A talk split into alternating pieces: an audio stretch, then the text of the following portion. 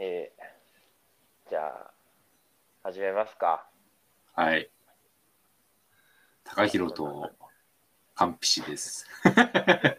若干かぶったけど。なんかまあまあ、高弘、まあそう、今回はね、うんあの、高弘の方があうん持ってきたテーマということで、うん高弘と完璧しっていう話をしたいかと思うんですけど、うんまあ、あの、お願いします。はい。まあ、そもそもカンピシがわからないと思うから、あのうん、カンピシから話そうと思ったんだけど、話の流れ的にちょっと後で出したいので、あの、カンピシっていう、まあ、中国古典にある一つのこう思想っていうのが、まあ、ありますよと。まあ、一旦それだけ伝えておいて、ちょっと、なんていうの？まあ、なんでこの人、中国古典好きになったんだろうな、的なとこからちょっと話そうと思う。うんうん。まあで、まあ対外的に好きって言ってるんだけど、実際はもう好きとかそういうレベルじゃない。そうそうそういうレベルじゃないレベルじゃないところを、なんかその独特のその言葉のニュアンスだったり概念だったりをちょっと伝えられたら最高かな。ああ、でもそれはすごい興味がありますねそう。そう今まで聞いたことないんで。そうそうそうそう。まあちょっと話すと、まあそもそも論としてさ、あの、俺歴史好きなんだよね。はい、まあ、あの、俺はなんとなく承知しております。はい。あの結構さ、俺、学校の授業とか学校っていう形態をすごい否定する方の人間なんだけどさ、あの、古と歴史に関しては、あの、学校の授業、お自分自身クソだと思っている学校の授業っていうあの形態を取る学習方法ですら、歴史がもう好きだった。あ歴史の授業に関しては、そのメソッドとしての教育には否定的でありながら、やはりその授業時間だけは楽しかったね、楽しかった。だから、国数エリ社で言ったら、社会の、さらにその中の歴史っていう授業に関しては、あの、めちゃくちゃ好きだったのよ。うんうん。で、他の歴史以外の授業は全く好きじゃなかったと言っても過言ではないほど、あの、歴史なら好きだったみたいなね。うんうん。まあ、とにかくまあ、なんか、歴史オタクな一人で。まあまあ、そこまでいったらオタクでしょうね。そうそうそうそう でただ、特にやっぱり、その中でも好きな分野っていうのがやっぱあるわけですよ。うん。うん、で、まあ、すなんででさ、でまあ、結論から言っちゃうと結構中国古典って言っちゃってるからさ、まあ、中国古典にが好きだっていうところに行っちゃうんだけど、うんうん。その古代の話をじゃあなんで好きになったかっていうところで、まあ、うん中学生の時なんだよね、一番のまあ転機っていうか、それになったのが。出会いが。出会いがさ、まあ、古事成語の本があったわけよ。うん。で古事成語っていうのはまあ、矛盾とかさ、漁夫の理とかさ、まあみんなも学校で勉強したことあるとは思うんだけど、まあ、そういういわゆる格言的な、教訓的な話のさ、うん。まあそれが集められてる本でさ、うん。で、まあ、そのいういわゆるその中国古典とかから出展されてる、まあ、教訓話みたいなのがさうんずらっと書いてある本を見つけてさ。うん。で、その出典が気になったんだよね。あこういう話ばっか書いてある本なんかあんのかと思ってさ。うん。で、まあ、その出典って何かっていうといわゆるあの孔子先生が書いた論語とかさ。うん。司馬遷が書いた歴史書である史まあ、この辺が有名どころだけどさ、うん。まあ、そういうのに、まあ、興味が出て、まあ、論語とか式って割とその中古典界隈で言うとメジャーな本だから、まあ、中学校の図書館レベルでも、まあ本はあったわけで。うんで、そこでさ、あの、要するに中二病を発揮したんですよ。なんかさ、当時は、まあ、ネットもそんなに普及してなかった時代でさ、うん基本、家族と学校の友人？うん。で、部活なんかって言っても結局学校の友人の延長みたいなもんでさ、うんだね。塾とか行っても結局クラスメイトが構成員になっててさ、うまあ、そのち中学2年時代の自分のコミュニティを考えたら、まあ、自分のうちと、まあ、中学校と。うん。いう2つのそのコミュニティしかなくて。でそこにさ一つコミュニティが追加されたんだよね。その中国古典の本を読んだことによって。うんうん。なんかあの、まあ、歴史書とかだからこう一種の社会を形成してるわけですよ。ああああ実際の過去のあった出来事なんだけど過去の社会の出来事なわけだ要するに。うんうん。だからまあこの感覚がまあ我々戦後生まれで戦前の話を聞かされてもさなかなか社会モデルとして考えるのは難しいと思うんだけどうんうん逆に古すぎてファンタジーなのよ。うんうんなるほどまあそもそも途中でさあのまあ読者が分かりやすいようにとか時の権力者が分かり分かるというかその自分の方向性を定めるためとかあるいは庶民でも分かりやすくっていうイメージで中身はまあ書き換えられたり改変されたりしてきてるわけですよ。昔のものであればあるほど。うんうん。そういう観点で言うと、まあ、中国古典っていうと結構まあ2000年以上前のまあも元をたどればねそういう、うん。そういう単位のまあ長さの昔のものであると。うん。まあそうなるとあの物語なんだよねほとんどね。ああなるほどね そうそうそうそう。だから竹取物語とかさあれはまあ本当か嘘かわかんないけどあれも SF だけどさほぼ SF よ。うんうんまあだからさとは地続きじゃない社会の話そうそうそうそうそうそう。だから分かりやすいのが最近いいコンテンツがあって、まあ、キングダムって漫画あるじゃない？あああるねアマゾンプライムにも配信されてる。アニメがねうんそうそう。要するに、中二の俺はキングダムにはまったのよ。おう簡単に言うと。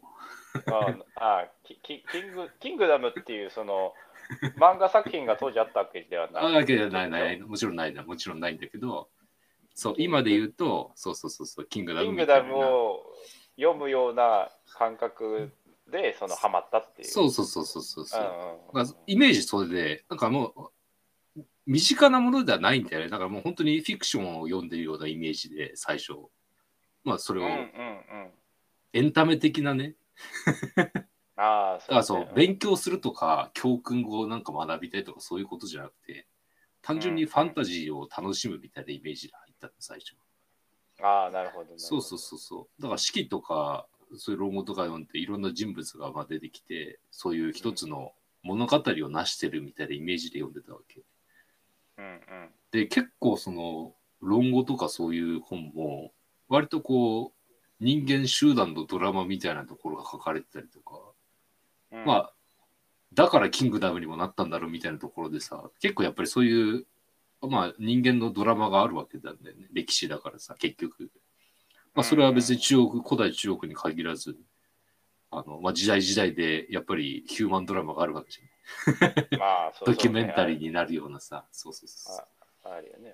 だから中学の時は割とそういうのを切り取って、なんかそのヒーローものみたいなね、あ、かっこいいなとかさ、うんうん。うん なんかまあなんかさそういうもっと単純な感情として中国古典を読んでたかなと。うんうん。で、まあ、ハマったからさ、いろんなの読むわけだよ。うんで、読んでいくと、あの、カテゴリーがあることに気づくんだよね。その、まあ、後世の人たちがさ、その歴史を評価した時点でさ、うん。まあ、こういう、まあ、勉強しやすいっていうかね、体系的にまとめるっていう、なんかちょっと難しい言葉があるけど、まあ、あの、時代時代を区切って、で、この時代は、あの、春秋時代とか戦国時代とかさ、まあ、日本でもあるじゃん。弥生時代だ、飛鳥時代だ、縄文時代とかさ。うんうん。まあ、後からつけるカテゴリーみたいなのがあるじゃない？今の時代はここでみたいな。ああ、あるある。うんそういうのがあることにやっぱ気づいてくるんだよね。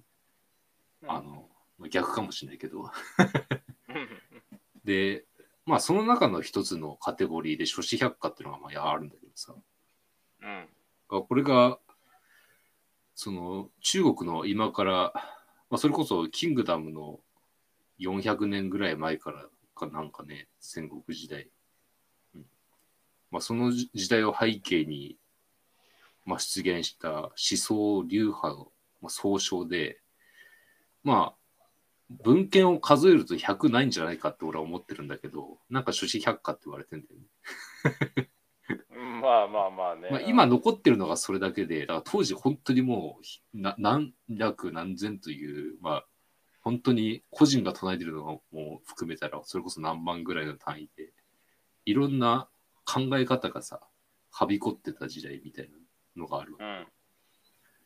で、今でこそさ、法治主義みたいなところの話がさ、まあ、日本にいると法があって当たり前じゃん。うん。そうね。だから、それにのっとって政治を行うみたいな。そういうのが、まあ、今はあるけど、昔はなかった時代があったわけですよ。その時代に何が起こってたかっていうと、だから思想が乱立してたんだよね。うん。うんうんちょっと話す順序が逆になっちゃったかもしれないけど、その乱立してた者たちを、あの、総称して諸子百科って言ってんだよね。うんうんうんうん。そうそうそうそう。で、その諸子百科の中の一つが、まあ、完璧だったんだよね。なるほど。その中の一人が完璧っていう人がそうそうそうそう。いたと。で、まあ、それを読んで、まあ、その諸子百科ってカテゴリーがあるのがある。で、いろんな諸子百科あって、あ、完璧っていうのもあるんだな。で、完璧っていうのを読んだときに、あの、あすっげえ自分にその、もう、水を飲むがごとく入ってくるんだよ、その思想が、ね。なんかこう。それってなんでだろうかなって、まあ、今でこそ言うと、その、まあ、人間の思想がそういうのがあんまなかった時代とかっていうのをちょっと結構通り越しちゃってたんだよね、完璧って。あの、その諸子百科の乱立した一番最後の方に出てきた考え方が一応完璧の考え方って言われてる。うん。その、諸子百科の究極系っていう人もいて、おーまあ、いろんな乱立した思想の中で最終的に完璧いわゆるあの法律の法って法家、ね、家って書いて法家っていうんだけどうん。その法家っていう一つの流派があのに収束したみたいなイメージなんだよね。ああ、なるほど。いろいろ乱立した思想が完璧というその一つのものによって集約されてそれが元にあの後の世を作ったと。うん。うん。そうそう。という、まあ、ざっくりとしたイメージがあって、そうすると、ここでようやく、じゃあ、完璧って何なのって話をせざるを得なくなるああ、なるそうそうなるほど。というところで、ちょっとじゃあ、ここまで来たら、完璧の紹介をせざるを得ないんで、ちょっと、まあ、完璧の紹介をしたいと思う。おおなるほど。そうそうで、完璧って、まあ、何かっていうと、まあ、詩っていうのは基本的になんだ、順詩とか孔詩とか孟詩とかさ、うん。うん。まあ、あの、継承でつけてる詩です。うん、昔は漢詩って言われてたらしい。ピが入ってない。そうそうそうそう。名前が漢碑って名前の人だから、そうそう。うん。漢詩でいいんじゃないかっていう人もいるんだけど、なんか後の世に漢湯っていう人がいて、その人をあの漢詩っていうようになったから、区別するために漢碑詩って名前にしたんだって。ああ、なるほどね。うんそれってさ、俺からすると結構違和感でさ、うん。うん。日本だとさ、後に生まれたものってさ、語ってつけるんだよね。後醍醐天皇とかさ、ああ、ああ、あるある。うん後北条家とかさ、今、うん今 NHK でやってる鎌倉殿の13人のあの北条家とは別に戦国時代に生まれた北条家は、あれは区別するために後北条家って語をつけるみたいなさ。後ろってことですよね。そうそうそうそうそうそう。はいはいはい。だから語監視でいいんじゃないかみたいなさ。ああ、その、か、か、監視とだけ今、今、実際呼ばれてる人は、語監視でいいんじゃないかってことね。あそれが結構大陸の面白いところでさ、そうそう。今、新しい、新しく出てきたもの、昔の言い方を変えるんだよ。ああ、そうなんだね。結構それってなんか合理性ない気がするけどさ。まあなんかその、わからんよね、なんていうか。そ後世の人が見てわかんないじゃん。じじ時系列に対する意識があんまりないみたいなとこはあるよね、そうそうそうそうねでも逆に言うとそのおかげで、そこに漢詩って書かれてるか、漢筆詩って書かれてるかで、年代が分かったりするんだよね。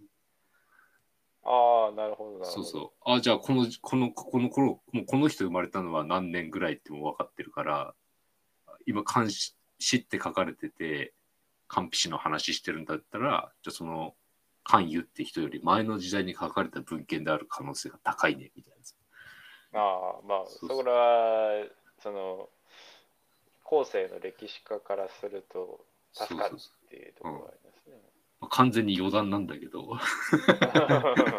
だからちょっと長いんだけど、完璧ってわざわざあの俺も言うことにすれば一応、でもそれを踏襲して、そうそう。か官費っていうのは、いわゆる、あの、官が名字で、ピが名前。そうそうそうそうそうそう。あうの、ん。漢っていう国のあの王子だったんだよね。まあ王子って言っても、あの着流じゃなくて、まあ、当時は何人も側室がいて、あのうん王子って言ってももう何十人もいた世界で、まあ、その、なんだ、いわゆる第一一番の皇位継承権を持ってる人ではなくて、うん。もう、もう何十人もいる中の一人みたいなイメージなんだけど、まあ、しかし、やんごとない生まれではあったと。そうそうそうそう、その中のピさんなんですね。なるほどね。漢漢じゃあ、じゃあ、か漢の国のピさんという意味のそうそうそうそう。漢ピさんということで、ね。カンピさん。うんうん。で、まあ、あの、親父さんが偉いから、それなりにお金はあったようで、うん。あの、その当時、まあ、関とは別な国の清っていう国があって、そこが学者のメッカだったんでね。当時思想をその学びたいと思ったら、もうその清に行かなきゃいけないみたいああ、なるほど。なのがあって、で逆にみんないすぎて、その詳しいところが残ってないんだよね。おーそうそうそうああ、みんな群雄割拠すぎたよね、そのそう。で、メッカだから、学者がみんな集まっちゃってるから、そこ行けばいろんな話聞けるわけですよ。うんうん。そうするとさ、誰の影響を受けたって一概に言えないんじゃないっていう。そうそうね、そのその人に歴ずっと10年間支持して一緒に行動してたよとかっていう歴史がなければさ、史うんもうそういう思想が集まっちゃってるところだから、なんか何に影響を受けたっていうかもうみんないろいろ取り込みましたみたいな。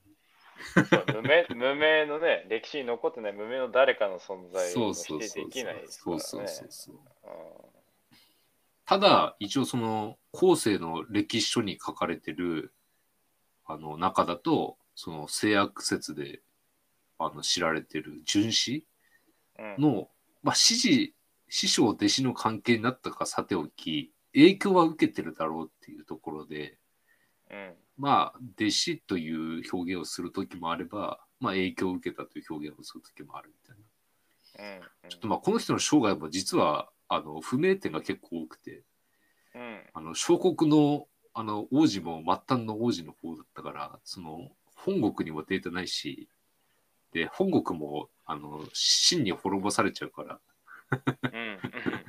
データとして残ってないんだよね。ああ、なるほどね。まさにそうそう。キンキングダムの世界な。そうそう、まさにキングダムの頃の話だから。で、まあ、ただ、その後半の話っていうか、その、まあ、彼が完璧として、その書物を、まあ、論文をまとめるわけだけど、うん。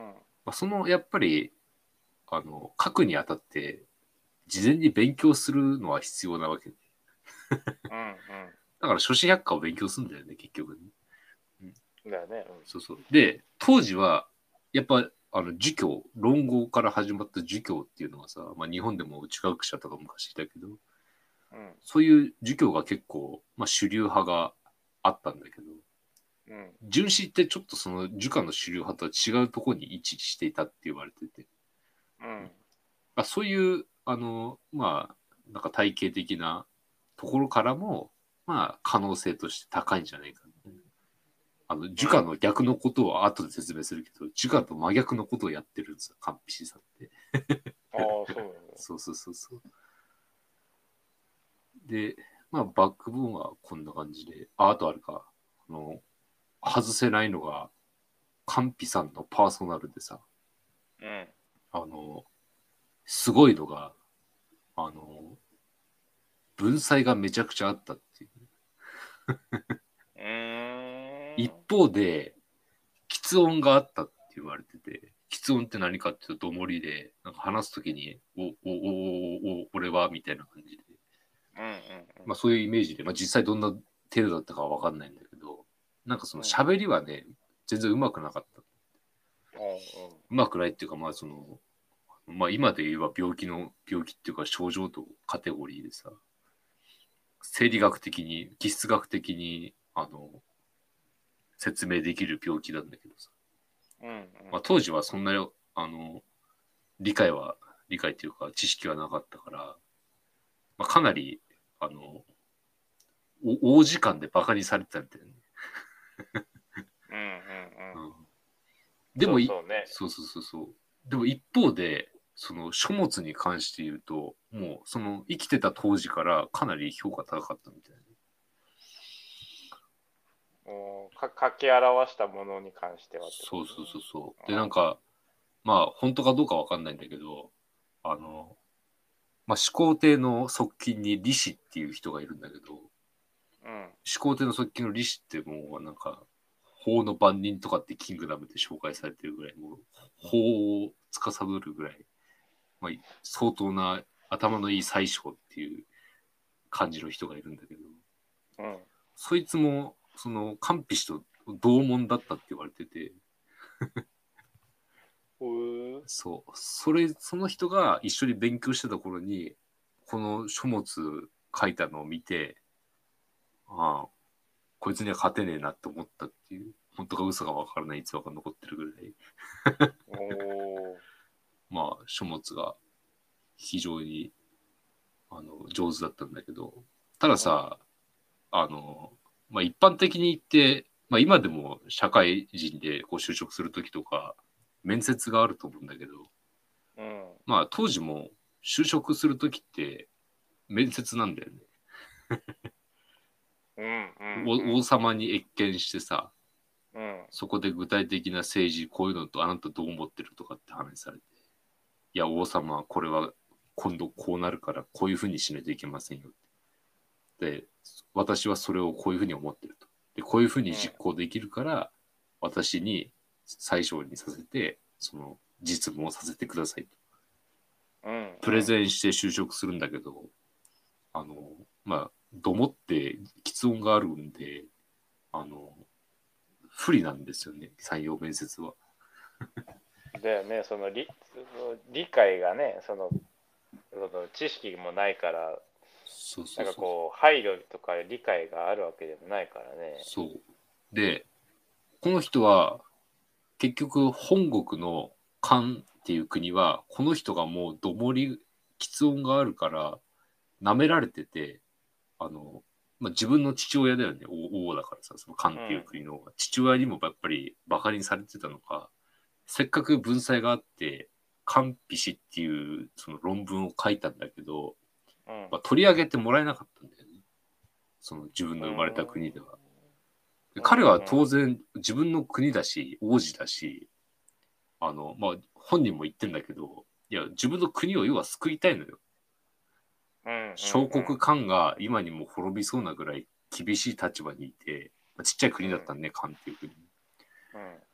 うんで、なんとかしたいって思いで本をなんとかまとめたんだけど、あの、自分の国じゃ採用してもらえなかったんで、まあその、カンピ、カンピという人のパーソナルも分かってる父親からしたら、うん。いやいや、ダメでしょ、みたいな。その、内容が素晴らしい、いくら素晴らしい書物でも、まあ多分場合によっちゃ読んでもすらもらえなかったんじゃないかっって思われてるああ、もう完全にこう、人としてもうそうそうあのそうそう低く低く見られてそうそうそう顧みられてないっていう感じなわけですね。まあそれは今の時代でも良くないじゃん。うん、まあそれはね、やっぱそうそうそういそうう。そういう決めつけは良くないですよね。で、その転機になったのが、あの、信号衛星なのね。後の始皇帝に、カンピ氏を献上した人がいるんで、これいい書物だから読んでくださいっつって。うんうんまあ別な国の王子が書いた本なんだけど、まあうん真の始皇帝はやっぱり優秀で、あの、読むんだよね、全部。うん 読んで、読んだら、あ、俺これ、この本書いた人に会ったら死んでもいいって読んでいったんだって。ベタ惚れですね。ベタ惚れして、めちゃくちゃもうラブコールだった。で、そいつ、を、まあ、会って話したいし、言うたら自分の国の最初にしたいなって思うわけ、やっぱり、その感動したから。うんまあそうだね。そうそう。で、ウルトラ C をいろいろ使って、強権を発動させたりして、で、漢の国も実際脅したりして、うん漢ピ氏を、あの、まあ、まさに、まあ、攻めようと、か漢っていう国を攻めようとしてる秦が、うんその国の王子である漢ピを、秦の国に招くっていうこ事態が起こる、そこで。あじゃあその関と秦はその当時もなんていうかその友好関係ではなかった。そうそうそうそう。だから、し秦は中国全土を統一しようと思ってるわけ。そうそう。うんだから、漢っていう国は将来的に滅ぼさなきゃいけない国なんだけど、それでも普通にその中の王子の一人をそうそうそうそう。招聘するという。そうあでもまあ、普通に呼んだら来てくれないから、あの、呼ばないと、あの、あせ攻めるぞと。で、でせ攻めるから、死者として漢ピをうちによこせって言ったらしい。あそういう口実でまあ、まあ、お脅しだわね。あ、うんうんそういう口実をつけて、まあ、呼んだと。うんで、実際、カンピ氏を呼んで、えーまあ、き来て、まあ、新王始皇帝に謁見したわけよ。うんで、あの、喫音が発揮されて、あの、あれほど優秀と後世言われてる始皇帝でも、ちょっとこの人ダメかなと思っちゃったんだって。なるほど。うん、その、やっぱり、プレゼンできなかったんだね、うまくね。喋りが。うんうんうんでもそれってまあ本人が悪いっていうか、まあ生まれ持ってる気質みたいなところだから、まあ、どうしようもない部分なんだけどね。でも結構それを想像するとさその、自分の国をもう滅ぼそうかっていうような強大なねうんその国のところにさ、うん。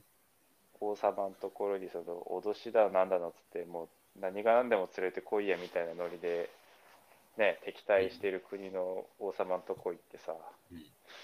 なんかこうもうもう緊張がすごすごいわけじゃん。なんていうか、下手こいたら普通にその場で切って捨てられてもおかしくなさそうなねうんところでさそのどどうもどう思っちゃってねうん。うまくいかないっていうのはなんか本当なんかそれこそ就職面接の例えにはしたけどさそのうん。知りやすさが全然違うな、いやーうまくいかなうまくいかなかったなーとかっていうレベルじゃないよな みたいな、ううんんその、まあ、反応が芳しくないってなるとやべえこれってなったとなんだったなったんだろうなって想像すけどしかも当時、秦って他の国から嫌われてて、あの、文化的な国だと思われてなかったから、もう行けあー行けば死ぬぞみたいなイメージだったのね。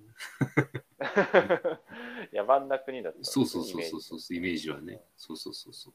あの、なんかよよくわからない、こ難癖つけられて殺されるんじゃないかっていうのが当時から言われてて。だからそれでも、あの、まあ、反強制的にではあれば、行けと言われて、でも行って、あの、話したカンピはすごい、やっぱりでも、志は間違いなくあった人だと。そうだね、うんそれはあったろうね。やっぱその自分の考えを臆することなく伝えるっていう気概はあったんだろうね。そのと思ってしまってうまくは伝えられなかったかもしれないけど。そうそうそうそう。で、面会したんだけど、やっぱり、まあ、あんまりめでたく覚えられなくて、うん。で、その始皇帝も困ったわけだよね。こいつどうしようかっていう。あの優秀であることは間違いないんだけど、うん。自分じゃ使えないと。うん。で、もし、この自分が素晴らしいと思った思想を持ってるこいつをうん。野放しにしていいのかっていう問題が出てくるわけだよね。まあ、そう、普通に言ったら、それはか官のために働くわけですから、その人は。結構ねその、当時の中国であったのが、あの、まあ、結構本当にこういう話に残ってたのが、あいつを採用しないんだったら、私が生きてるうちに殺しといてくれみたいな。で実際その人を推挙するのも命がけで、そうそうそうそう。推挙したけそど、時の権力者に認められなくて、うん後で責任取るのが自分だったら、あいつはこの国のためにならない。採用されなくてくても、他の国で結果出しちゃうから、うんあの、推挙した私の面目が立たないから、殺してくれっていう話は結構あったらしい。マジか。そうそう。まあ、確かに理屈としてはそうだけど、うんそれ結構な、その、苛烈さだよね、なんていうか。そうそうそででも、あの、しのぎを削ってるわけだから、各国がさ、生き残りをかけてさ、うん。あの、まあ、一つの歌詞も許されない、そういう極限状況だと、人材も一つの武器だからさ、資源だよね。うんうん。その資源をみすみすと他の国に渡せないんだよね、やっぱり。まあ、渡すくらいなら、その、はなくなくしてしまえっていう、まあそう。そう、だから、うん、キングダムの漫画の作中とかでもあるように、他の国に亡命してる有名人が結構いるわけよ。ああ、なるほどね。そうそう、本国にいると殺されちゃうから。ああ、なるほど、そういうのがあるわけか。自分のいた国で評価されてた人が、いざ権力を失脚しちゃってさ、うん。じゃあその国でおとなしくしてるかっていうとそうじゃなくて、今度自分の能力があるのを知ってるから、他国でその力を出そうとするわけよ。うんうんうん。で、元いた国からしたら、そんなことたまったもんじゃないわけよ。うん、まあ、願いに優秀って分かってる人材を、が他の国で力を発揮しようとするのは阻止しなきゃいけないんだよ。うんうん、だから追っ手を差し向けるし、あの、それが分かってる頭のいいやつは、追っ手が来る前に逃げるんだよ。自分の国を離れて、ね、亡そう国を命するという、ね。ミスで亡命するっていう。まあ、よくあった話なんだ、当時は。あーじゃあ、本当、その、士官するっつうのも、うん。本当に文字通り命がけなわけだね。そうそう。特に他国で、他国者が他国、その、士官するなんて、現代でもなかなか難しいじゃん、普通に考えても。まあまあまあ、そうね、うん現代でもなかなか。日本人がアメリカの政治をするなんていうのはなかなか、まあ、あ逆逆の方が強い。アメリカ人が日本の 政治をやるとか、ええ島国日本でそれはねえだろって、なんかそういう言われちゃうかもしれないけど。まあなんか多分違和感あるとみんなが思うとは思うんだけどね。まあでも実際ね、なんていうか、そのスパイかもとかさ、そういう可能性とかも考えると、やっぱリスクはね、雇う方の国としてもあるわけだから、そうそう見極めだってこっちもその命がけやね、うん本当にこうちゃんと使える機能あるやつなのかみたいなのも含めてね。そうそう。で、だから当時の人たちのマインドであるあるなのが、まあ、こいつ成果出して、出したとしても、最終的に他国者だからって理由で排除できるしなっていう、そういう理由で周りの人たちはまあ黙ってたみたいなところもあったですね。まあ使えるだけ使ってみたいなね。そうそうそうそう。うんまあ、ただまあ、その第一次にして最終面接の、あの、始皇帝との謁見で、ちょっと完備は失敗、失敗してしまったんだよね。うんうん。で。そう。そこからは、なし崩しで、あの、まあ、始皇帝に忖度した側近がさ、あの、うんあることないことを難癖をつけて、あの、牢に入れたんだよね、カンピを。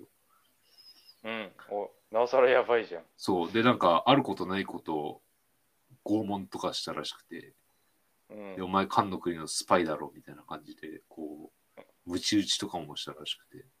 うん。で、カンピは、いや、もう一回その始皇帝にね、あの、うん合わせてくれと。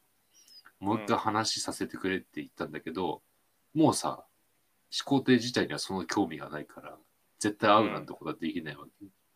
ああ、で、その時に、しあの側近がそっと、あの、獄中に毒を持ってくるわけだよね。うん。らその毒を結局、カンピは飲んでしまって、獄中で、まあ、自殺だけど毒殺だよね、言っちゃったらさ。ああ、まあそうだね。そうそうそうそう。まあの、飲んだのは自分だけど、そうせざるを得ない状況に追い込んで、まあ、毒殺されたんですね。あじゃあそのまま越見の後そのまま帰ることなく囚われのまま死んでしまったってこと？そうそうそうそう。あら。なんかでもかわいそう。まあシンプルに かわいそうだなって思うね。なんかその、なんか死者としてよこさないと攻めるぞみたいな脅しまで使ってそいつよこさせて、うん。お前スパイちゃうかって拷問されるのって理不尽にも程があるよな、いやいやいやって死者だからっていうやつ。そうそうそう。でしかも殺してるからね、あの王族の一応 人間なんだけど、いかにその秦という国が嫌われるかが分かるエピソードの一つでも、まあね 確かに、ね、こういうことしちゃうんだよ。かでももうだからそこは別に始皇帝が創生っていうよりはその部下の差配でっていう感じなんでねなんかこう、もうもう始皇帝はもうあんまり興味がそもそもなくなったっていうところでうん。ああでもそまあでもそこで結構死んでしまうわけね。じゃあなかなかこう雇われてどこかの国に士官して辣腕を振るったみたいなことは結果なかったわけだね生きてるそういう人ではなかったんだよ。間うん。じゃあなんで後世評価されてるかっていうと、秦の始皇帝が結局天下を取ったんだよね。うんうん。で、天下を取った時に、あの、天下を取った時の国の運営の思想として使ったのが、まさに官費が残した55編の論文、官費史を元にしたんだよね。ああそうなのねそう。それの思想をもとに国の運営を決めて、で実際その、官費史っていう書物にまとめられてる本を、あの、の中身に書いてあることをそのまま採用して政治をしたりとかさ。あの、まあ、有名な噴書公樹っていう、その、秦の国の、いわゆる法っていう、あの、国の作り方以外のことを書いてある書物は、あの、焼いてしまえと。で、まあさっきも言ったけど、あの、儒家、論語とかの儒家と官費史っていうのは結構真逆のことを言ってるから、うん真逆のことを言ってる学者たちは穴に埋めてしまえと。お おそれを官費史に書いてあってるこことなんだよ、それ実は。それを秦の始皇帝は実際にやったんだよ。ああ、そうだな。それ官費師がそういうふうにせえっていうことを中に書いてあるね。まあ、まあ、それに近いことを書いてあって。で、そこいつやったことって官費史に書いてあるじゃんってことで、後世評価されてる。やっぱり、殺した死んだ後でも、あの、始皇帝は官費史を読んでたんだなっていう。なるほどね。まあ、その官費師っていうその書物に関しては、依然としてすごい信頼してっていうか、評価して続けて、うん実際に使ったと。そうそああ、なるほどう。でね。ただ、その中身について語っちゃうと、あの、法とは何かみたいな話になっちゃって、難しい上に長くなっちゃうんで、うん。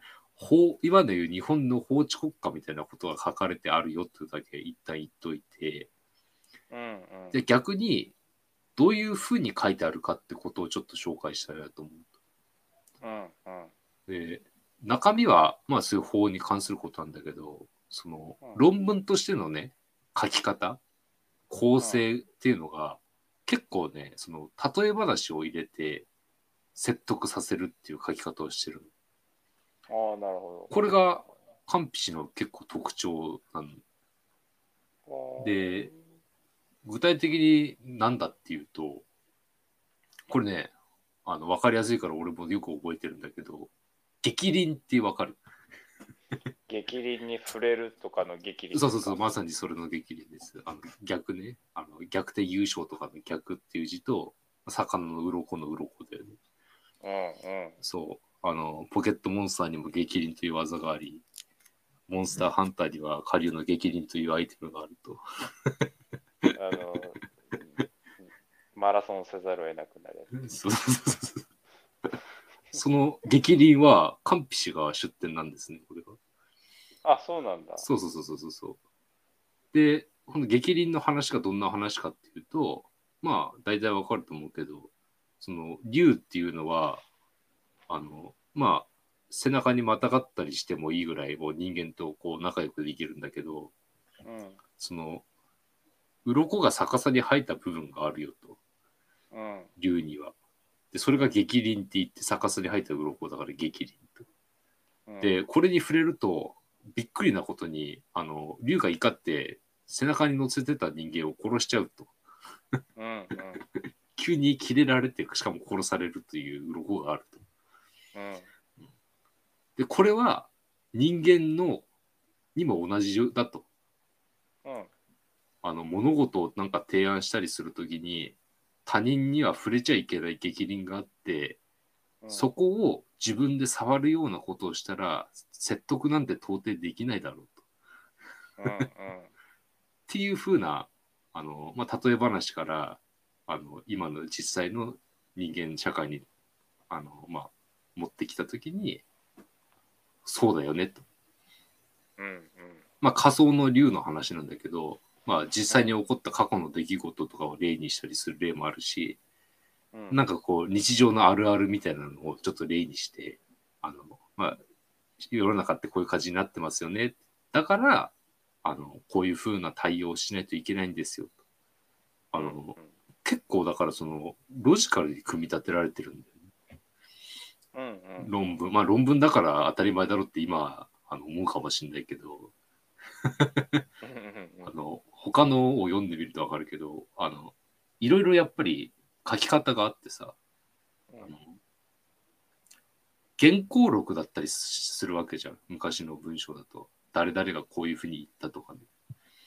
うんうん。うん思想思想書でもそういう、あの、この人はこういうふうに言いましたみたいなのがまとめられてたりするんだけど、カンピシっていうのはそういうものじゃなくて、まあ、例え話から教訓的に、あの、諭して、で、説得させるっていう段階を踏む書き方を、もう全編通して 貫いてる。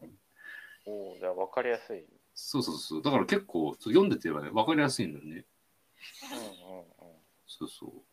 で、わかりやすいし、まあ、今の人が読んだら、当時の社会通念がわかんないから、え、それって本当にそうなのと思うところは多少、うん。まあ、当然あるんだけど、多少はね。然そうそうでも今言ったみたいに、ちょっとわかり、激鱗みたいに、あの、まあ、時代を通してこうわかりやすい例え話みたいなのが結構ある。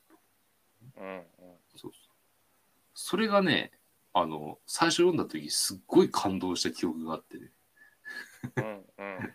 あの、まあここからはカンピシというよりも、カンピシがその読んだ時の、あの、私の、なんだ、感情みたいなところの話になるんだけど、いいじゃないですか。そうそう。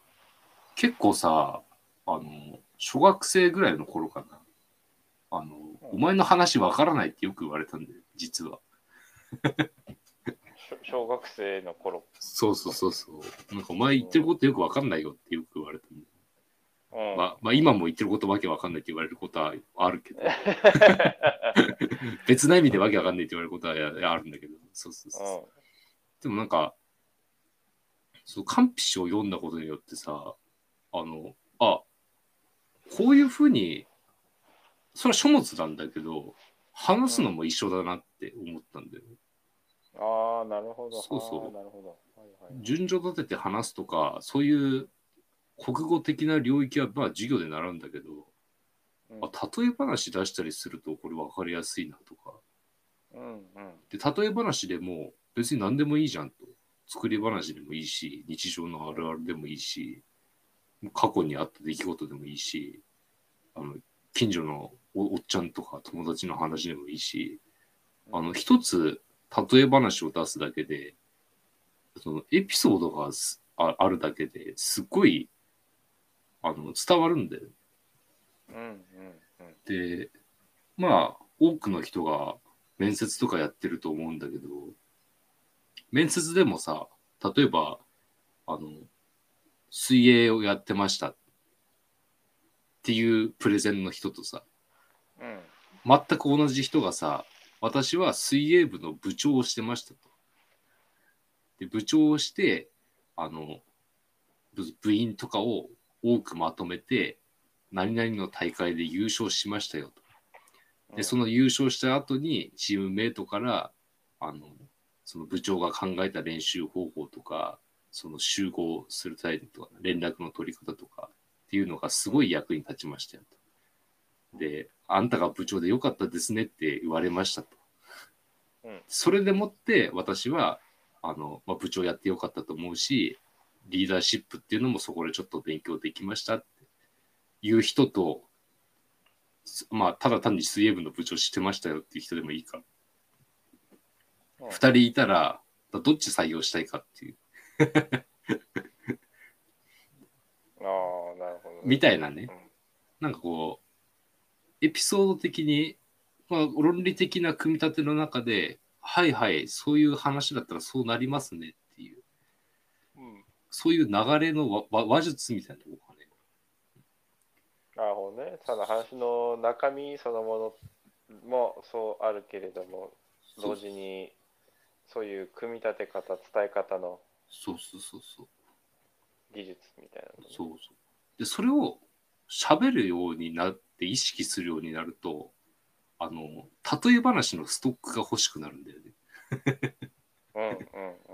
だから、どんなことでも、あ話を、いろんな話って役に立つなって思って、いろんなものに興味が出たし、で、まあ、自分の経験から例え話を手に入れるのって、あの、まあ難しいんだよね。だって、50歳の自分、50年の経験はさ、埋められないじゃん、やっぱり時間的経験は。うんうんうんまあそれはね、経験の量がやっぱ違うよね、若い時。そうそう。だからさ、本もよく読むようになったんだよね、そこからね。うーん。まあ本ってやっぱ、あの、自分が経験してないことをさ、疑似的に知れたりするからさ。うんうん。でそこで、そうそうそそうそうそうそう。まあ、小説とかっていうよりもノンフィクションみたいなところで。まあそういうのが割と好みなんだけど。そうそう。まあ、小説でも、まあ、シチュエーションとかに限って言えば、結構、そういうロジカルになってる部分もあるじゃん。こいつはこういう性格だから、あの、結論として、結果として身を滅ぼしたみたいなさ。まあそう小ね。説でも結構あ、そういう流れにすることってまああるじゃない、やっぱり。そうそううん。あるね。でもノンフィクションでやっぱりそれが経験的にこういうことやったみたいなのがさ、あると、うん。俺はちょっとそっちの方があの自分の考えに近くて、まあ、やったと思ったんだけど、意外とでもそういうのが好きなのって完璧のせいかもなとかね。なるほどね。そうそうそうそうおーでもいや結構た単にその人カンピシに何が書かれたかそれにこう共感するとか学んだっていうだけじゃなくて結構もう広い範囲でこう影響があったわけね。そうそうそうそう。で、だからもっと言うと、あの、もともとやっぱり話すの得意じゃなかったんだよ、結局はね。ああなるほど。うんうんだからさ、でも世の中に出たら必要で、必要になった時に技術とし技術としてね、あの、まあ持つことはできますよ。うん。うん。そのきっかけを与えてくれたのがやっぱカンピシだったね、うん、あ、これだったら自分にもできそうだなって思ったんだよね。ああ、なるほどね。うん、わかりやすくて。で、それには、まあ、カンピシにも書かれてた、まさにあの、激鱗もそうだけどさ、ぱり相手を見るっていう視点も与えてくれたんだよね。なんか人と話すときに。うんうん。まあ、特に小さい頃ってやっぱり、あの、相手の目と目の色を見て話すのは多少はできるけど、相手がどう思うかまで考えて話すのって結構小学校の高学年ぐらいにならないと難しいと思うんだよね。そうね、なかなかうん、ちょっと、それこそテクニック的なとこがあそうそうそう。あれほで俺は割とその能力をほっといたせいで中2ぐらいになってもあのその能力がなかった。人の考えてることがわからないっていうか多分考えもしなかったんだよね。自分が思うことをバーッと言うっていう感じですそうそうそうそう、まあ、今も割とその気はあるかもしれないけどほっとくとさ。まあ。そうそうそう。あのいやもともと持ってないからもともと持ってないからそうなんだよね多分俺っていうかさああ、そうそうね。もともとのデフォルトの気象としてはそういう感じじゃない。そうあんまり人に興味ない方だから。デフォルトはそうなんですよ、やっぱり。だから、うん自分の話を長々としちゃったりすると思うんだようんうんうん。でも、そうねまあ、一般社会に出て、なんとなく仕事できるぐらいには、できるようになったのは、あの、ここの、カンピシが結構大きな分岐点になってて、うん。やっぱり人間観察っていうさ、面もさ、あの、人生の中で必要なんだなって気づかせてくれたんだよね、カンピシがさ。うんうん。まあ、他の人、他人をい知る。い生き生きそれ自体はさ、生きてれば自然と気づく人ももちろんいると思うし、うんあのいや、そんなん小学生どこか幼稚園児から気づいてましたよっていう人も中にはいるかもしれないんだけど、うんあの俺の場合はね、その人間観察っていう概念が分かってたとしても、その必要性を感じてなかったんだよね。ああ、はい、なるほどね。そうそうそうそう。だからそれが、いや、いるどころの騒ぎじゃないなって。だって、ね人に自分の意見を通そうと思ったときに、あの、自分の中での完結した理論があれば大丈夫だと思ってたんだけど、そうじゃなかったわけ。うん、なるほど、なるほど、そうそうそそこでね。そうそう。他者に何かを伝えたり、それこそさ、あの人に何か頼むことでも頼み事でもそうじゃん。うん。うん。やってもらおうと思ったら、やっぱりその人の考え方とかさ、得意なこととかさ、まあ、もっと言えば今暇かなとかさ、そういう情報って絶対いるじ まあそうそうね。それはやっぱ、んやっぱあるとないでは大違いですよね。ゃん。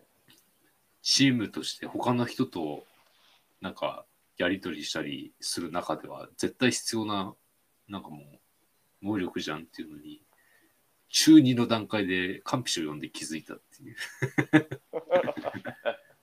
そういう衝撃があったわけだよね、自分の中ではね。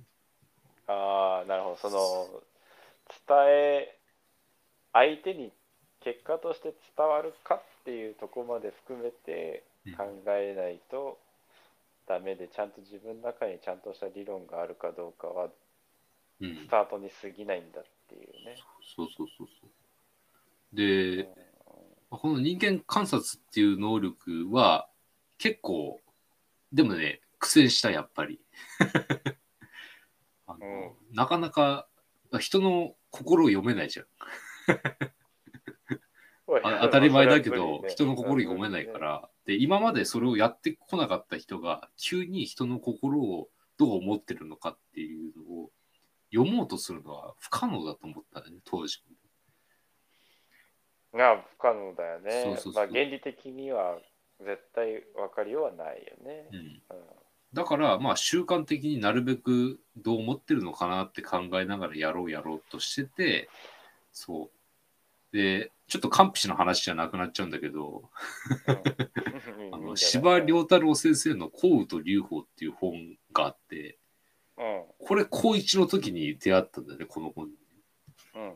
で、幸雨と流法っていうのは中国古典のまさにあの黄門の会とかさ、四面楚歌とかっていう故事がある時代の話で、うんあのまあ、なんとなくその古事成語から入ったものですから、うんうんうん。そういうのつながりで、その時代とか知ってて、あ、面白そうだなって何気なく本屋で買った本なんだけど、そこに書かれてる幸雨と流法の主題は、やっぱり幸雨っていう人と流法っていう人の対比しながら、こう人間ぶ分析みたいなところをね、結構深くやってる小説だったのよ。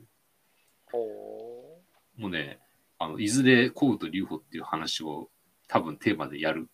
う まあ、まあ、後々やる。後々やると言い切るくらい、これは俺のまたその人生に影響を与えてくれた一冊の本であるから、これは絶対やりたいなと思ってるんだけど、この本に出会って、あ、人間観察ってこういう感じでいいんだっていう例を一つもらったんだよ。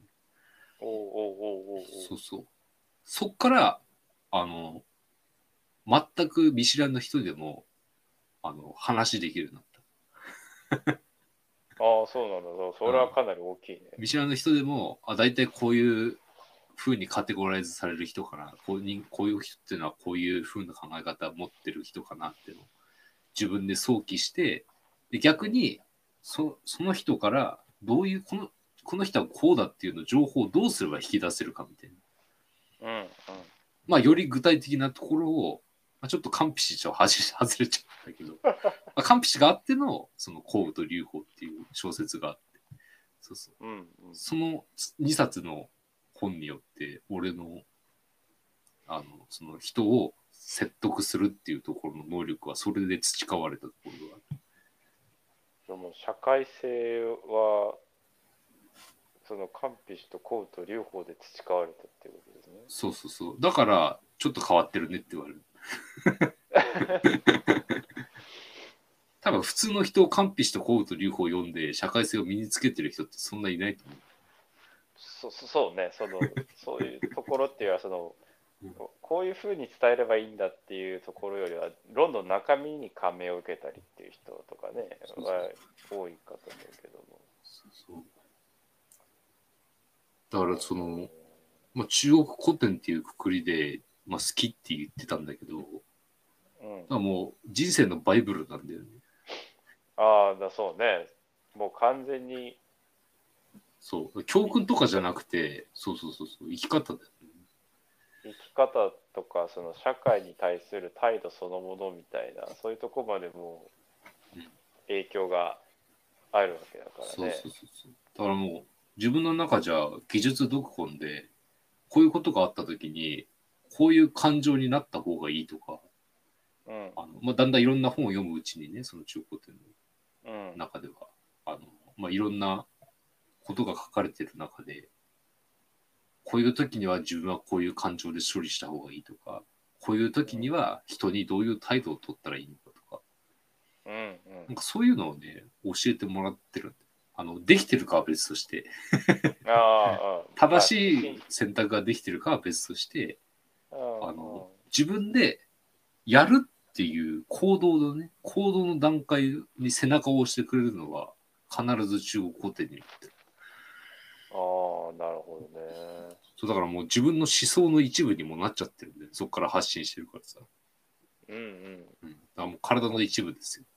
と取り込んじゃってるわけだね。そうそうそううそう。で、またあの結構さ、まあ、昔の非常に古典的な思想だから、すごい、まあ単純化されてるんだよね、話の内容が。うんまあ、カンピシに限らず、諸子百科出てた時代もさ、あの、まあ当時の、あの、いろんな流派がいたってことは、自分の流派をやっぱり、あの、強くしないといけないわけじゃん。うんうんそうしたらより説得力のある方法で書かないといけないから、うんあの、紹介の仕方としては結構洗練されてるんだよね、やっぱり。ああなるほどね。話はすごいその、まあ、中国古典って昔の本で敷居高く感じる人もいるかもしれないんだけど、あの、それは結構、あの、まあ、食わず嫌いというか、うんうんあの、やらず嫌いというか、なんなんて言うんだろうね。なんか、難しいかなっていう敷居の高さを感じてる人は全然そうじゃなくて、あの、式なんかさ、昔で言う下級武士でも読めるぐらいすごい簡単に書かれてるわけよ。ああ、そういう、そう感じなんだね。そうそうそうそうそう。だから、なんていうの、すごいわかりやすいし、あの、わかりやすいがゆえに、いろんなことに応用しやすいんだよね。基本形だからさ。うんうんうん。もうガチガチに決まった、今の時代、この国の王様には、こういうふうに説得しなきゃいけないんだって、ピンポイントで書いてるわけじゃなくて、うんうん、こういう性格の王様だったらこうした方がいいよねって書かれてるから、じゃあ、この今会ってる人は、あの例で言うと、A タイプ、B タイプ、C タイプっていう王様がいる中のあ C タイプに近いなとかさ、うんうん、そういう見方で見れるから、応用力が結構あるんだよね。あの単純化されて書いてあるかうんうん。ら。そう。だからそういうのも相まって、結構その、一冊でも読んじゃうと、結構こう、自分の中の基本形としてこう、情報がね、バーッと広がっていくのうんうんうんうんで、いろんなことに応用できちゃうのね、一冊読んだだけで。うん。なるほそうそうそういう面白さというか楽しみ方、あの自分のあの身に身に身になり方っていうかね。そういう流れでね、うん、ど。そう、そうよね。でも、その、諸子百科っていうものが、ある種、そうやって、政治のあり方、方法論として、こういう考えに基づいてやった方がいいんだみたいなのをと説いたそれぞれの思想家たちの集まりみたいなくくりであるなら、うんなんていうか、ね、その要はその国をどう治めるかみたいなところの理論の話をしてるわけだから言ったらうん、暮らしや生活全般に応用できる普遍的な理論をそれぞれまあこれだっていうのを打ち出してるわけだから。そうそうそうそれはその現代のなんていうかもっとなんていうか具体的じゃなくて抽象的で普遍的な理論だから結構その言ったように生活全体にこう応用が効くようにうん、なってる。そうそうそうそ。そうそういうふうに組み立ててる論だからやっぱ現代でよの人が読んでも、うん、そういう使い方ができるそうっ。ていうのはだからそういうことだね。そうそう。まさにそれだから、日本でも古くからその大陸の書物として長くやっぱり読まれてる本でもある。まあ、完璧限らず、今言った式とか論語とかもそうだけど、うんうんあの、もう全然、もう、近世までその本はずっと読まれ続けてて、まあ、近世って今でも読まれてるけどさ、でも逆に言うとその書物が成立して日本に入ってきてからもう何千年、千年以上さ、読み継がれてきてるわけだようん、その理由ってのはやっぱそういうところに確かにあるよなっていう、まさに今言ってくれたように。そうだね。そうそうそうそう。生活全般に応用が可能な理論の体系ってことだもんね。そうそうそう。だからもう、それを、あの、そうだと思うんで、ぜひ、この話を聞いたら、読んでほしいね。まあ、うんそうね。でもそれはすごい、なんていうか、うん。身近に感じるよね。その、うんこう難しい複雑な理論を解いてるわけじゃなくて、うんまあそういうケースもあるにせよ基本的にはそういう理由でしかもあの王様に分かるようにうん。分かってもらうために分かりやすく解い解いて書いたフォーマットっていうところもあるから基本的に、あの翻訳されたのを読む限りでは別にそんなにこう難しいことは言ってなかったりするみたいなとこがねうん実はっていうとこがね、そうそう。うんうん、だからまあ、その敷居の高さとかはちょっと感じる人がやっぱり多くて、何って言われるんだけど、中身としては千年読み継がれてきてるものだから、かなり洗練されてるんだよ。まあそうね、それが何よりの。そうそうそうそう証拠だから、あの、本当に毛嫌いせずに、ちょっと一発試しでいいから、ぜひ本当に読んでほしいなって。で、結構やっぱり、一冊読むと気づきがあるとね。うん。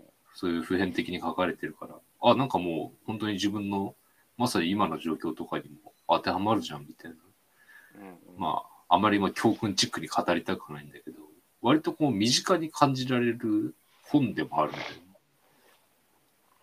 なるほどな。で、で俺はその中でも歴史そのものが好きだったから、あの、うんそれに派生していろんな本を読むようになったわけだ。あ そうそう。まあカンピシから始まって歴史書とかからさ、そうそう、うん。物が物語からね。で、中国とは何ぞやみたいなさ、うん、そうそういうところまでやっぱ話を広げて、勉強、勉強というか、まあ、自分で学びたいなと思ってね、うんうん、まあいろいろ本読んだりしてるわけで。なるほど。まあまあ、っていうのが、高弘君とカンピシのこの関係性なんで、ね、こまあ、の、それがその単に好きっていう、まあうん要は好みの問題として好きとか嫌いとかっていう意味のを超えたそのうん存在感があるうんゆえんということでね、そのもう自分の生き方や生活上の態度そのものにも影響が及ぼしてるからもう好きどころの話じゃないっていうのはそういうことなわけですね。あ俺の一番の先生だよね。うん、なるほど。なるほど そうそう。っていうのが、あ、分かってもらえてるな、ちゃんと。うん。今ので聞いて安心して。それが言いたかった。それが言いたかったために長々と話したんだけど、まあ、この辺でまとめるとしたら、そういうことなの。高弘とカンピシっていうのは、あの、書物の、自分の中の書物の一番の先生だったとうん。いうことで、まあ、ああ、なるほど。うんこの辺でまとめようかと思います。じゃあ最後にうん一個聞いていいですか、あ、どうぞどうぞ。まあその今の話はそのカンピシっていう書物との出会いについてのまあそのうん。話だったりしたわけだけどもそうね。まあまあそういうその例え話とかを多用して分かりやすくるまあそういうところとは別にですね中身としてうんカンピシにがの中で書いてあること言ってることっていうものの中で、うん。まあ、何かきお気に入りの一節なりこのあのこのいここの部分の言ってることっていうのは特にこう好きだっていうだったりすごい共感が強いとかっていうのはなんかあったりするのかな。でもね、意外とね、その共感できるのってね、あの、ここもまたおかしな話で、理論的にはわかるんだけど、共感ではなかったりするんだよね。ああなるほどね。うんだからこの、あの、話ってすげえ言ってるなみたいなのはないんだけど、びっくりしたのはあって、うん今から2000何年前の書物なのに、うん、なんか、ちょっと細かくは忘れちゃったんだけど、うんなんか、隣に家で泥棒が入ったみたいだねと。うん、そういう時ってどうしたらいいかっていうのは、今のさ、警察官みたいにさ、まず証拠から集めて、あの、それを書物にまとめて、報告、上の者に報告した方がいいっていうふうに書いてあるわけ。今でこそ法があるからそれってできるけど、当時そんなのなかった時代に、もうそういうのが、まさに今の世の中のことじゃん。うん、そうね、今の世の中の、そうだったらそれそうするよねってこそうとだよね。そうか今の世の中でもそうしてるよねっていうことが結構書いてあるのよ。その完璧の中にの話として。うん、そういうこそうか。あそういうのを見たときに、お、嘘って思う、ね。と。一緒じゃんみたいな。そうそうそうそうそう。だから、なんか書いてある一つ一つは、あれ、まあ、面白い物語みたいな、ファンタジーみたいにも読んでたからさ、あれなんだけど。ああ、そこに急に今の現実現代とのこう接点を急に感じられたってことだかうん。でで結構ね、あの、やっぱり、あの間違ってるなって思うのもね、中にあんだよね。ああ、まあ、読んでるとさ、まあ確かに今の時代からするとかなり乖離してるなとか、ちょっとそれ、あの、今の人権とかの問題から言ったらひどすぎるんじゃねえかみたいなさ、なるほど。ちょっと結構やっっぱ、まあそういう、あの、話がね、あったりするんだよね。ぱ。ああ、なるほでもその、だからなんか、なんかの一節に印象を持ったっていうよりは、その全体を通して、なぜ、あの、世の中が平和にならないのかみたいなさ、ど。うん。なぜ、その、自分の真理が認められないのかみたいなさ、うんうん。そういう問いかけに対して、その、ロジカルに説明してるっていうところ一点がすごい印象に残って、ああ、なるほどな。なんか書物を全体のそういうところが感銘を受けたわけね。そう。ああ、なるほ論語とかだとあるんだけどね、完璧詞だとこれ一節が好きってのはない。うん。論語で好きなのは、あの、明日に道を開かば、夕べにシストもかなりっていうのがあるんだけど。あの朝に自分のやろうとしてる学問すべてにが全部分かったら、もうその夕方に死んでもいいやっていう。おお、かっこいいじゃん。かっこいいでしょ、論語です。それさ、すげえかっこいいなって読んだ時思ったんで、ね、中二病の頃。うん今今でもその言葉すごい好きでさ、完璧を押してるくせになんで論語の話すんだって話。それはすっごいね、あのあるあるね。ああ、なるほどね。そうそうそうそうあまあまあ、その書物ね、古典、中古典って言ってもそれぞそれぞれやっぱ書物に性格が違うから。そう、だから論語の逆でさ、教訓的っていうよりも結構あの、非常の書とかって言われててさ、完璧って。あ結構えげつないんだよね。あ ああ、もう、そのか感情とかの話はあんまりしそうそうそうそうそう。もう本当に実利的な、実務的な、官僚的だよね。こう淡々と物事を処理してってさ。か。法法だからまあその通りなんだけど、もう粛々とあの最初に定めた法に従ってもう何でもやりなさいみたいうん。うんうんうん。な。そのその全体の思想に感動して、中身一個一個は結構情がないから、好きっていうワードがあんまりなかった。そういうそういう意味では。あそう感情的にこう湧き上がるっていうものはうんあんまりっていう感じか。なるほどね。でも政治にはやっぱり、あの、したたかじゃなきゃ政治できないなっていうところだよね。結局はさ、いい顔しいだけじゃさ、政治はできねえのよ。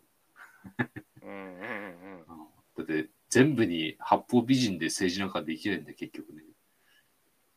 まあまあそうね、うん全部は取れないからどれを取るかっていうそうそうところだよね1億もいる日本を全員が幸せになる方法なんか見つけらんねえだろっていうさ。完璧で的に言うと、そんなものはないってもう言い切ってしまうみたいなイメージだね。ああなるほど、ね、そうそう。もう100万人であろうが1000万人なのかもしれないけど、その規模は分かんないけど、犠牲にしなきゃいけない人いるよね、みたいああまあその全員全員同じ程度に幸福にさせるっていうのはそんな理想は現実的にはありえないっていうかそそこを目指すのはナンセンスだみたいなそうそうそうそうそうところでね、な。だから、それを逆に言うと、そう決めて曲げないってことだよね。うんうん、もう1000万人犠牲にしようが9000人を助けるって決めたら、もうずっとそれちゃんと1年を通しなさいよってことだね。ああちょっと、そうそういう姿勢そうそうそうまあ、だから結構、あの、非常なんですよ。非常だし、結構厳しい言葉で書かれてるんで。うんうんうんうんうん。まあでもそこにある種のそのまあ完璧師もそういう覚悟みたいなね、うんその要は実際に自分ももし管理になってあの要は采配を振るようなことになればその完璧師に表した思想の通りに動くつもりで書いたわけだから、それこそそそのまあ要は冷酷に思えるような法ない考え方であってももう曲げないでもうやりおせますよっていう。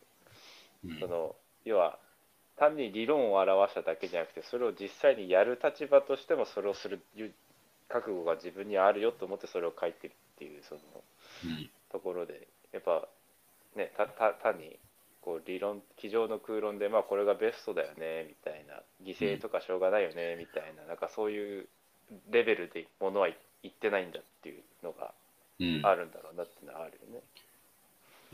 結構ね、あと皮肉っぽく、ちょっとコミカルだと思ったエピソードとかに、まあ、ある美少年がいてさ、うん王様にかなりこう寵愛を受けてた美少年がさ、こう果物を食べて、食べかけをさ、あ、美味しいっつって王様にあげたんだって。うんで、王様はその時、あ、こいつなんていいやつなんだと。自分が食べてる最中なのに、あの、この、こんなに美味しいからっつって私に分けてくれたと。うんで、何十年後か経ってさ、そいつが美少年から、まあ普通のおっさんになった頃にさ、うんあの、昔あいつはさ、食いかけの果物を俺によこしたんだぜっつって、切れたっていう話が書いてあってね。そう。でそれはカンピシはなぜかっていうと、そんなのは当たり前のことだと。そう。うん人間には美醜の概念があって、美しかった美少年が美しくなくなったから、王様は切れたんでしょみたいなことが書いてあるんです。うんうんあそれは俺ちょっと好きなエピソードかも面白い。バッサリいったみたいな。バッサリって、それはそうだよね。結構だから割とこう現実に即して、もうそこも一刀両断するみたいなさ。あーまあそう建前とかは抜きで見ようみたいなね。そうそう。それは人間そうなるの当たり前じゃんみたいなね。うんうんうん。あそういうのがだから、あのもう段として書かれてるんだよね。そういう感じで。あー歯に、歯に生きぬ着せぬというか、おえってこう、勉強らうようなことが書いてあったりすなるほどね。でも、本当でも、あれだね、その、る。うん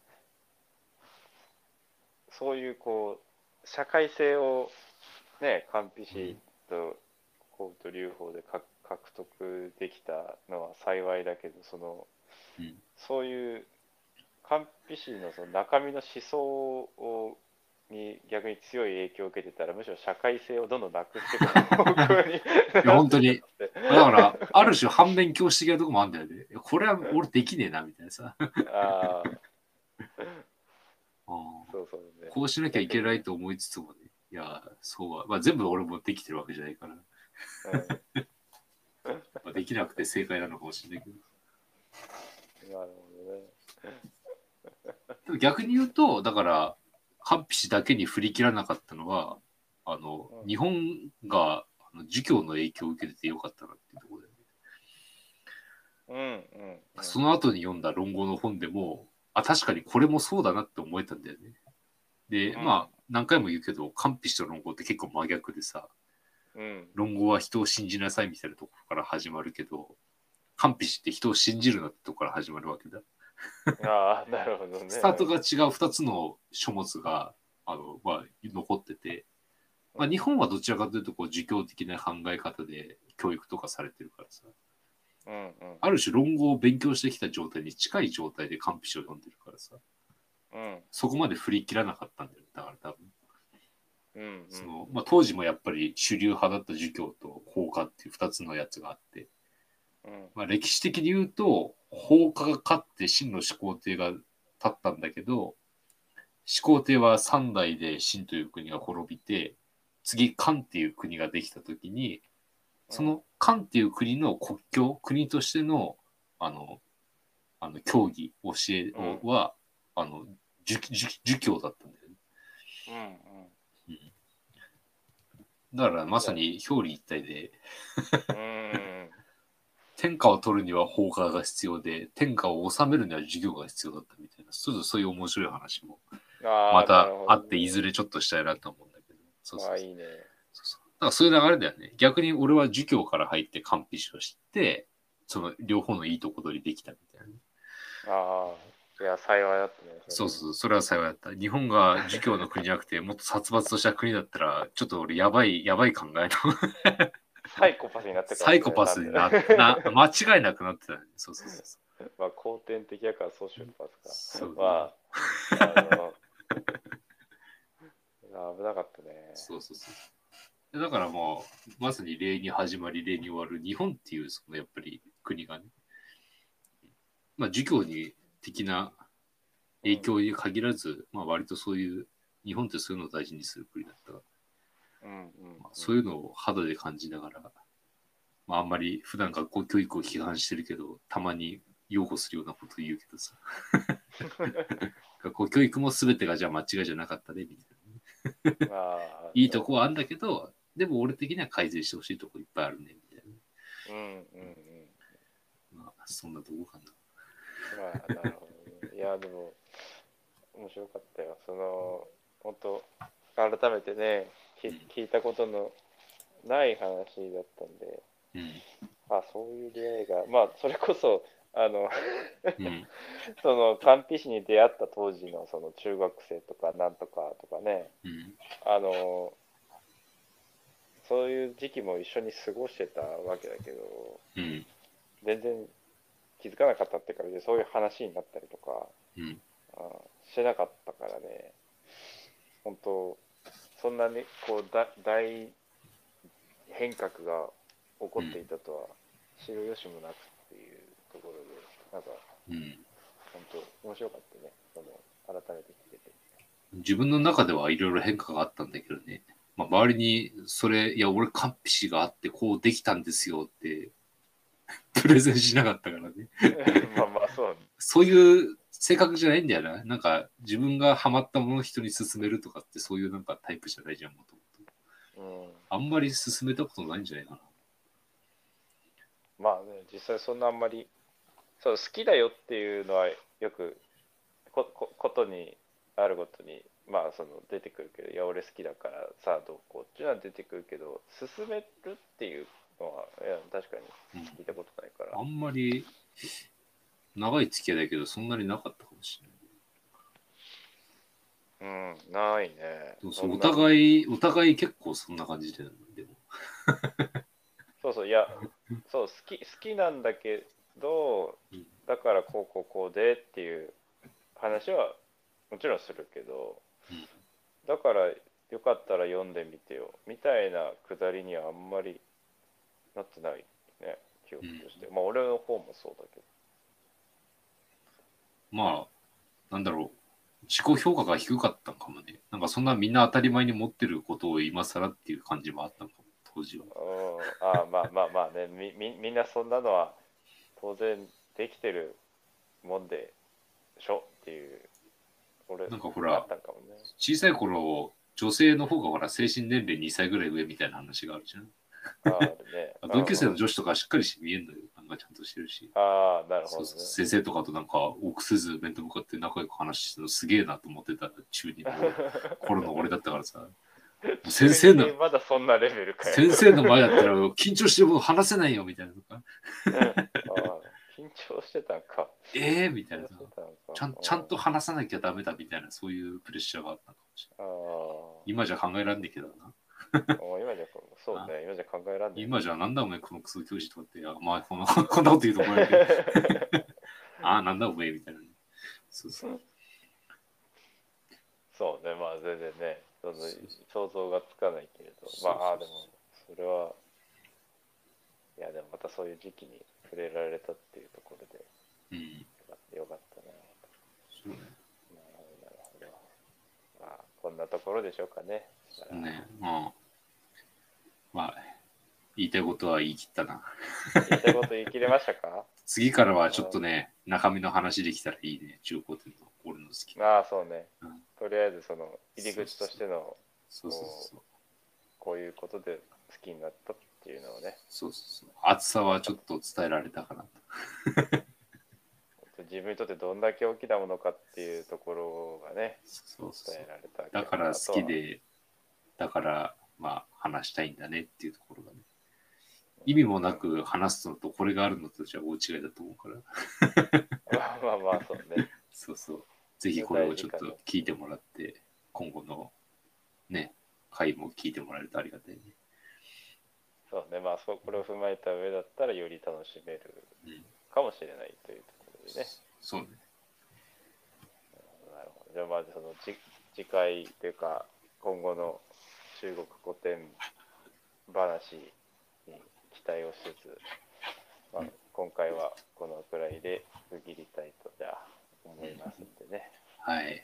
いや、ありがとうございました。いや、ありがとうございました。まあ、じゃあそういうことで、え終わります。